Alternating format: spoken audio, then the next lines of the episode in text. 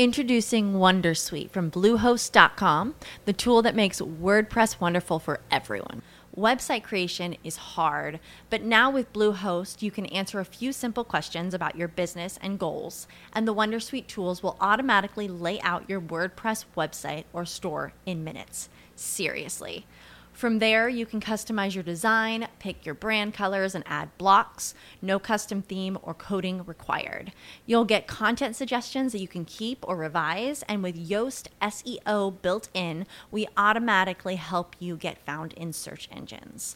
From step by step guidance to suggested plugins to an AI powered help bot. Our built in tools make WordPress wonderful for everyone. Maybe that's why Bluehost has been recommended by WordPress.org since 2005. Whether you're a beginner or a pro, you can join over 2 million Bluehost users. Go to bluehost.com slash Wondersuite. That's bluehost.com slash Wondersuite.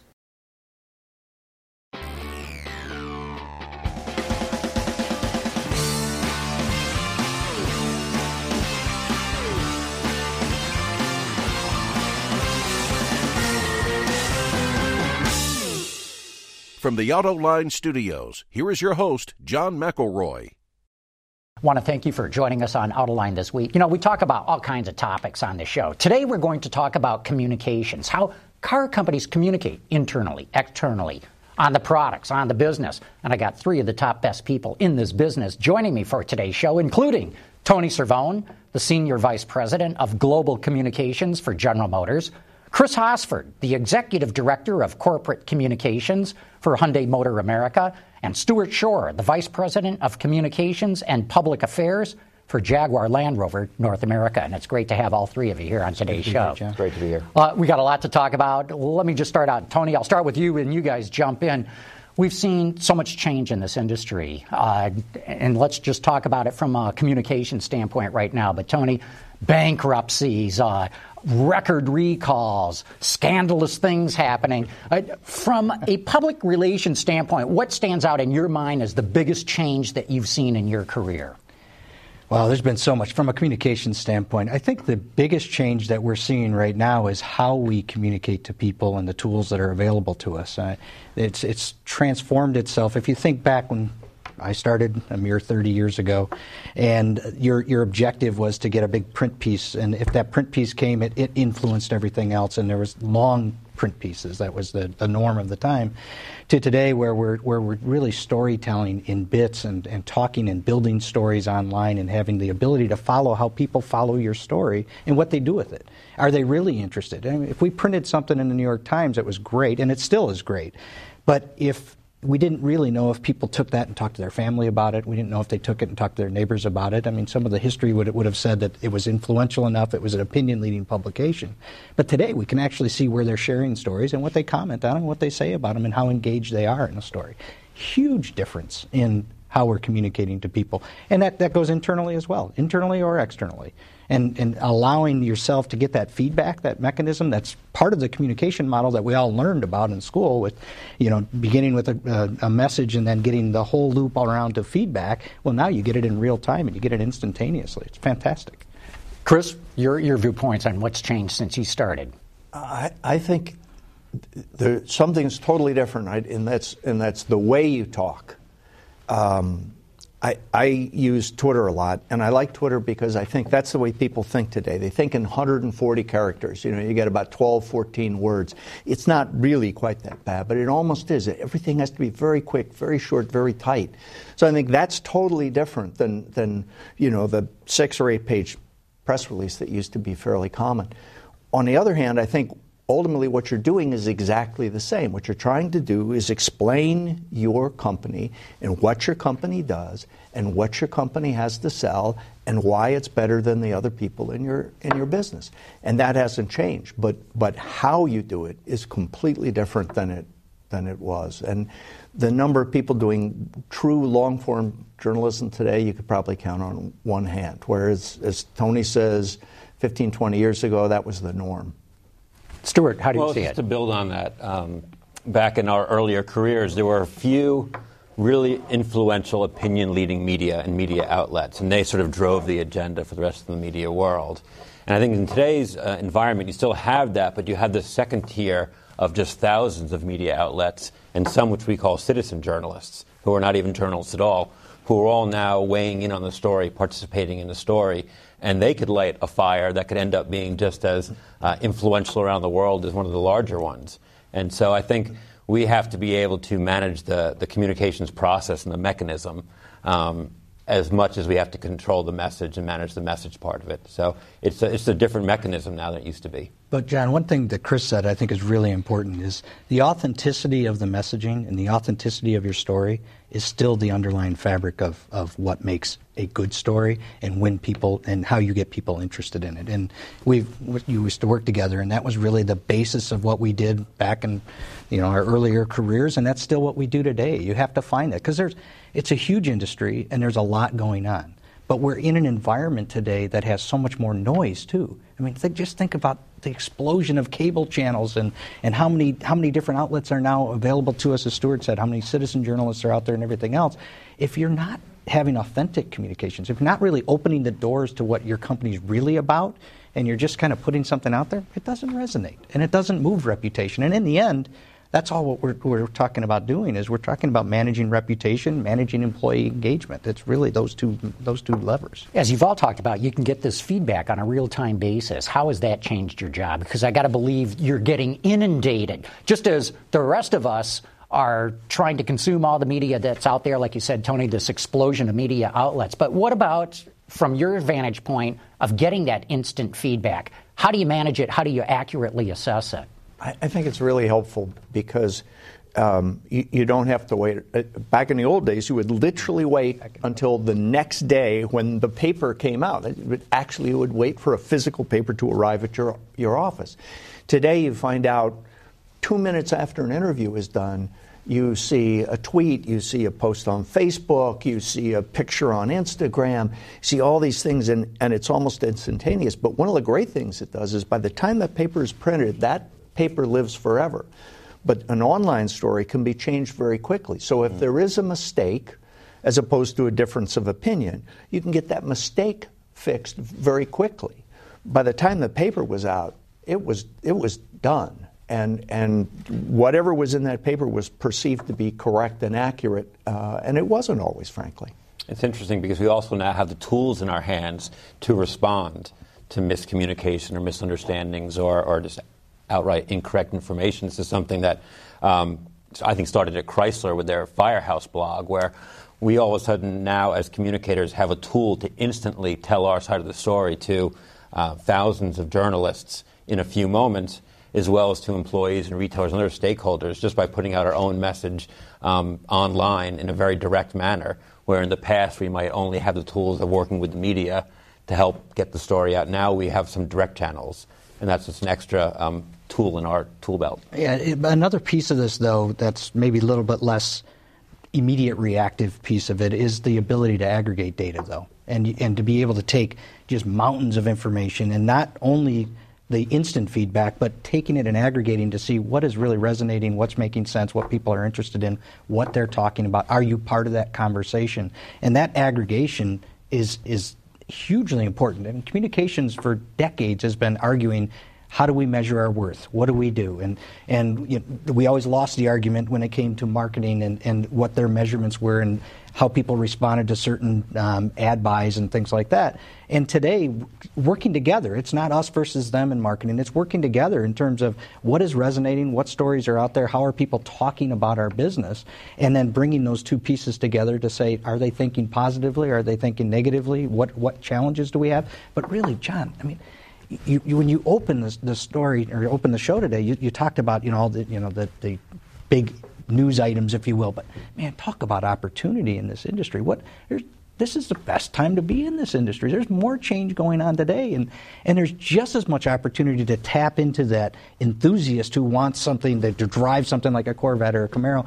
But there's just as much interest in, in being able to, to talk to somebody about their connectivity and how they're using a car. And uh, you just did something on the radio the other day about, uh, a couple of weeks ago, probably now, maybe even a month, but about um, voice recognition and how and where that's at and how much more progress needs to be made there, but uh, how much progress is being made. That's just phenomenal time. When you talk about aggregation, explain exactly what you mean. So, so you can you can take information from all of these sources, all these digital sources, and be able to to bring it together and say, okay, which pieces are the same? What what line what what themes are resonating? What is going on? And then what are they doing with that information? Are they taking that information and sharing it among their peer groups? Are they moving into discussion platforms about that information? And you take all of that and you can you can begin to say, okay, this is what people are really interested in. This is what's really authentic. Here's where we play. Not you know, well, they're interested in here and we, we stand for this over here, so we got to figure out how to go over there. No, it's really finding the avenues where you have like mindedness and building on those. It's a, it's a phenomenal tool today that we never had before. We used to make a lot of assumptions. We made a ton. About how media were responding or what people were saying or how the public was reacting to a given story. Right. Now we can find out almost instantaneously. Nonetheless, Chris, this has got to have changed the, the corporate relations staff or organization to be able to monitor all this. Oh, yeah, I would say that monitoring went from sort of 5% of my attention to 40% of my attention because it, it allows you, as, as Tony said, one, you, you want to stay in conversations that people really want to have. If people aren't interested in autonomous driving, you can have the greatest technology and the most interesting stories, and it won't it won't get any traction. People just won't be interested. But you can see that very quickly and you can watch it change, and it changes amazingly fast. Things that people aren't interested in on week one, by week four, they're interested, and by week six, they've lost complete interest and they care less. And, and so you, you, you watch this, this peaks and valleys, and it, it happens so quickly, and it's much easier. It's a little expensive, but it's much easier to kind of keep tabs on all of your competition than it used to be. So you can see where they are, and you can you can see sort of where their their mind share is in terms of the media coverage in a way that was that was uh, not impossible before, but but took much more time and was vastly more expensive, uh, even five ten years ago. Stuart, how do you parse through all this. As you've said, you know, you've even got citizen journalists as you talk weighing in on all this. How do you go, nah, this person doesn't matter whatsoever?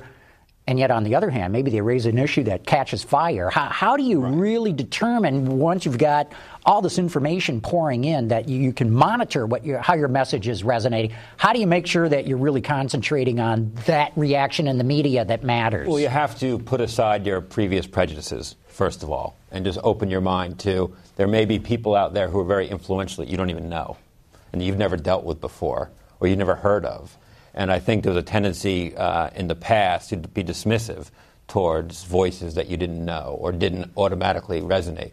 Now, today, you've got to do a little bit more research. You've got to find out who's, who's got this audience, where is their audience, how are they reaching them, and you probably have to respond a lot more than you were willing to do in the past, which means you've got to do a lot of one on one communication, often with journalists or people you don't even know. Whereas in the past, you could build a relationship with a journalist, you had a rapport.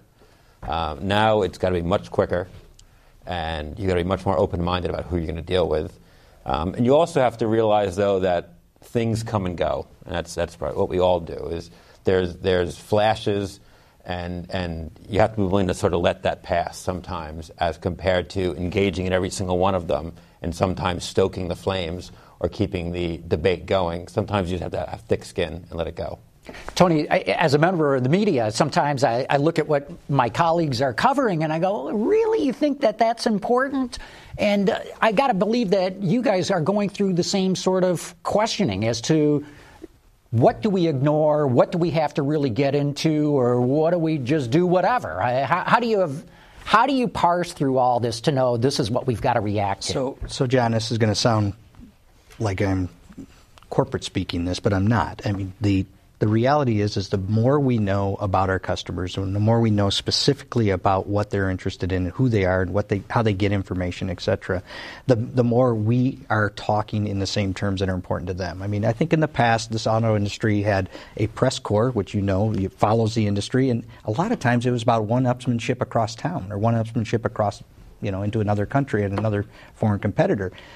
And it's really not about that today. It's it's about understanding who that customer base is, what what really makes them tick, and what is different about a customer that buys a Chevy Malibu versus a customer that buys a, a you know Yukon Denali, and they're very different, right? But but we used to do programs where we'd invite those same media, exact same media, to a place, drive a car, truck, whatever, fill in the blank, do all the same mechanisms that we had in place that always was that's just how we did it, right? And today that's not that's not the case. You very much are tailoring it to a customer. So I think it's the the more we know about them and the more information we're getting from our marketing colleagues about that about our customer base, the more closely linked we are in integrated communications. I mean, this industry has not had integrated marketing communications at benchmark levels at any point in my career, and it's getting it's getting vastly better across the board. What do you mean integrated marketing? So, you know, 30 years ago or so, or 20 years ago, no, Chris, you can pick the date, but uh,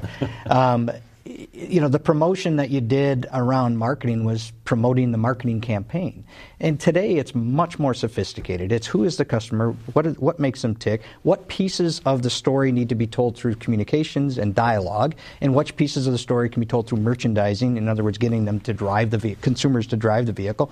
Where do they intersect? And I mean, we just, we were out in LA and we just had the, you know, the Find New Roads driving launch of the Camaro, which was the, the, the hook of it, but we had 4,000 consumers in that program that was linked with, with marketing and the regional regional marketing adver- regional marketing um, organizations as well as the uh, the advertising buys in areas and the merchandising guys. So we go down and, and, we did something in Texas and there was a NASCAR race and you know we, we allowed people to give away tickets to the NASCAR race and it was just totally integrated and it and it was a completely different experience for the media for the traditional media, for the new media, and for the consumers altogether. It's, that's just different. It just wasn't done that way.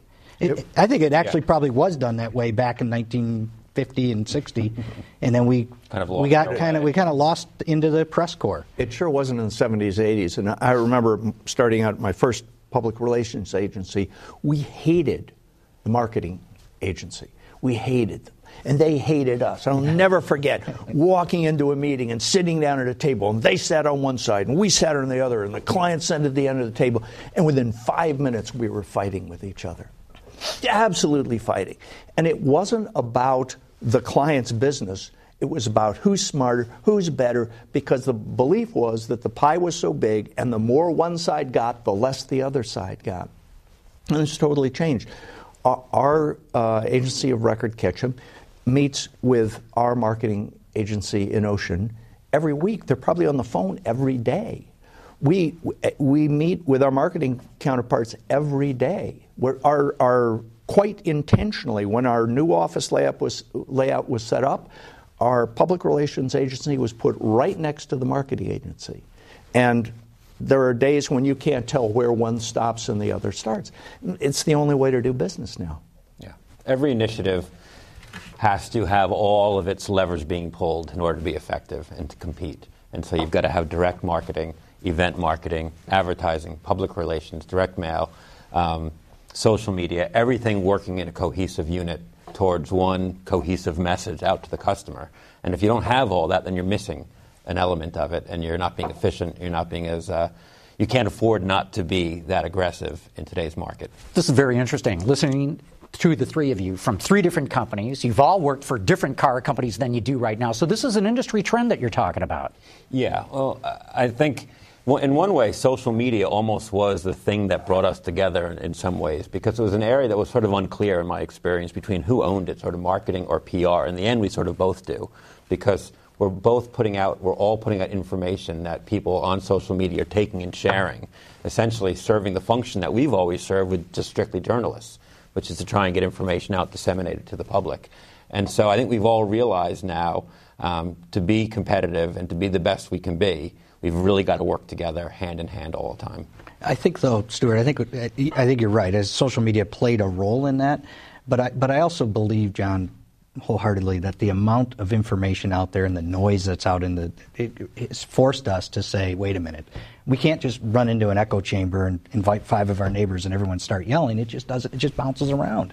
So the, the alignment I think is critical because of how much is out there and how much is being discussed on a constant everyday basis. So this makes your, your messaging more targeted. You have to. You have to be clear. You can't assume people are going to be able to connect the dots on their own.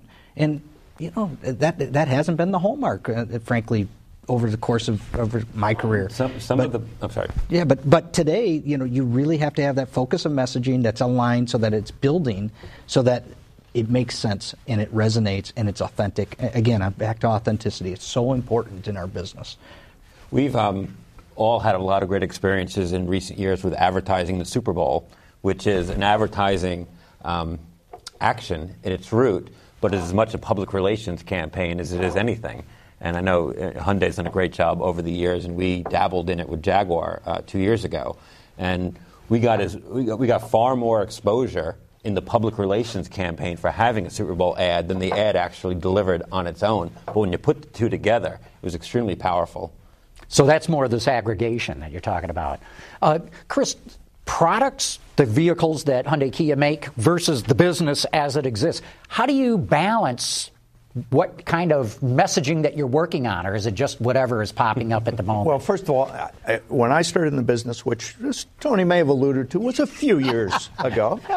Um, I didn't mean to insult. Sorry. You, you know, you're the same thing here today. It, it, all comes down to product, and it does. And if you think about the great brands in our business, they earned their reputation by the products that they sold. That's what they were best known for, and and you see it over and over again. That's where the reputation comes from. So you can never ignore the product. But you also have to remember it's not the only thing. It's a, it's a little like looking at all that data. You know, the, the, um, the science is really important. What does the data tell you? But there is art to it as well. So the science is going to help guide you on the, on the specific story that you're pitching at that moment in time.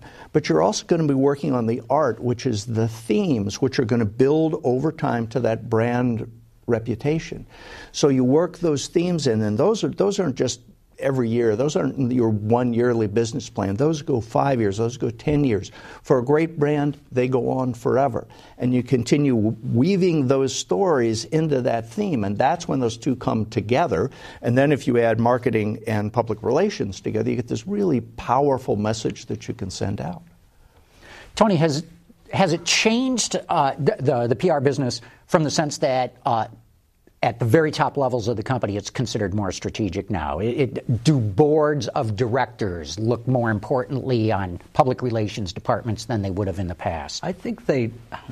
That's, that's a tough answer because I, I was fortunate enough to work for a bunch of places that valued communications throughout my career. So. Um, back when I was at Chrysler and Chris and I were working together, Stuart, all three of us were there at the same time. Um, you know, we had we had a senior leadership team and a board that very much valued the role of communications and and how it played out and how it led to the discussions that were going on about the company. And I've been able to, as I've moved through my career, been able to to follow that. Um, you know, clearly the boards are interested. I, I don't find them though separating out communications distinctly differently from reputation management, and, and that's really what it's about, and that's the combination of all these forces coming together. Uh, clearly, you have issues or crisis management that you're handling in a different way than, than you might be handling a, a launch. But a lot of those tools are still coming together and a lot of the coordination is still there. So I don't really find that they're, they're looking at it differently. I believe, though, that with the tools that we now have, we have the ability to have more credibility to sit at the table and say, listen, if I do X, Y, and Z, I know it's going to lead to this kind of momentum on the brand. And if I get it into building that momentum, then I know it's going to lead to consideration because we know what the math is that's leading to these things. And, and that's just, we didn't have it before. Before it was plunk, you set down a clip book and a binder and said, look how wonderful we are. And, you know, it's like, I don't know if it's doing anything, but I got a lot, you know, I got a lot to show for it. But, but it's, it's clear today that, uh, that you can show them those linkages. And so I don't know that they that they're viewing it completely separately, John. And I think that most CEOs understand that one of their biggest jobs is communicating a certain message to all their stakeholders retailers, employees, the government, the customers. Um, and so they really value and rely on a communications counselor, which is what we are at, at its root, you know, to help them craft that message and help them get that message out to all the people that it's important to them. Um, I, I, think it's one of the most valuable things that a CEO has in their arsenal to get mm-hmm. their job done. Yeah. Chris, is it hard to get talent to come into the public relations business? Is, is it difficult to get a new generation interested in what you all are doing? No, uh, it's not. And um, we have a somewhat undeserved reputation in, inside our company as the fun department. and I'm, I'm very proud of that on one part. As long as people don't misunderstand that fun somehow means a lack of seriousness or a lack of purpose or a lack of impact.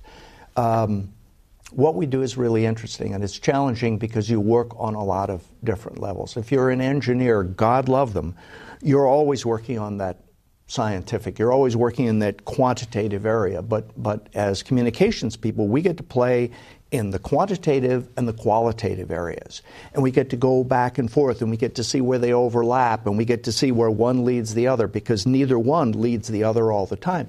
So we're constantly doing all of this. And the other thing that I love about the job, and I think that a lot of people see as something that they want to enjoy, is that we stretch across a corporation we don't just work in one area. We aren't just engineers. We aren't just uh, financial people. We aren't just marketing people. We aren't just salespeople. I talk to all of those people every week. Every week, I'm going to talk to every one of those people. So I get to see all of the corporation and how it all works together because that helps me tell the stories that I need to tell about the company and the products that we sell. That's a great point. You, you guys probably do see more of the company than just about anybody else in the company. Just about for well, sure. Especially with issue management, which is something we all work on. We don't know what the next issue is going to be. But when it comes up, we all of a sudden have to do a really deep dive into a given subject that we may not have ever worked in before.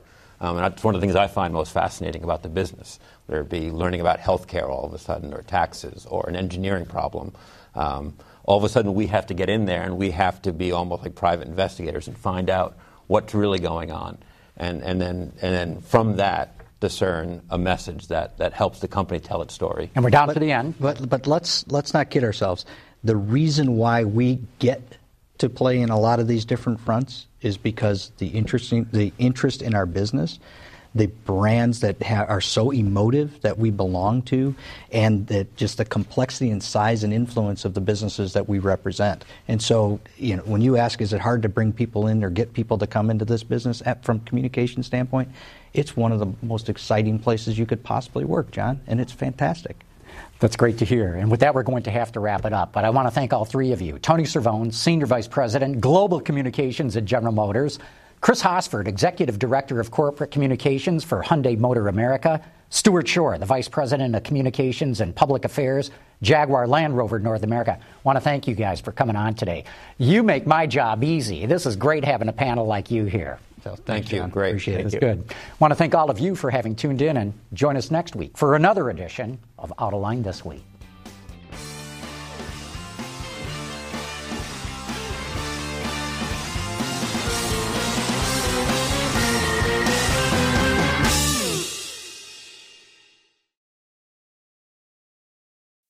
As humans, we're naturally driven by the search for better. But when it comes to hiring, the best way to search for a candidate isn't to search at all. Don't search, match with Indeed. When I was looking to hire someone, it was so slow and overwhelming. I wish I had used Indeed. If you need to hire, you need Indeed. Indeed is your matching and hiring platform with over 350 million global monthly visitors, according to Indeed data, and a matching engine that helps you find quality candidates fast. Ditch the busy work. Use Indeed for scheduling, screening, and messaging so you can connect with candidates faster. And Indeed doesn't just help you hire faster. 93% of employers agree Indeed delivers the highest quality matches compared to other job sites, according to a recent Indeed survey. And listeners of this show will get a $75 sponsored job credit to get your jobs more visibility at Indeed.com slash podcast. That's Indeed.com slash podcast. Terms and conditions apply. Every day, we rise, challenging ourselves to work for what we believe in. At U.S. Border Patrol, protecting our borders is more than a job, it's a calling. Agents answer the call, working together to keep our country and communities safe. If you're ready for a new mission, join U.S. Border Patrol and go beyond. Learn more at cbp.gov/careers.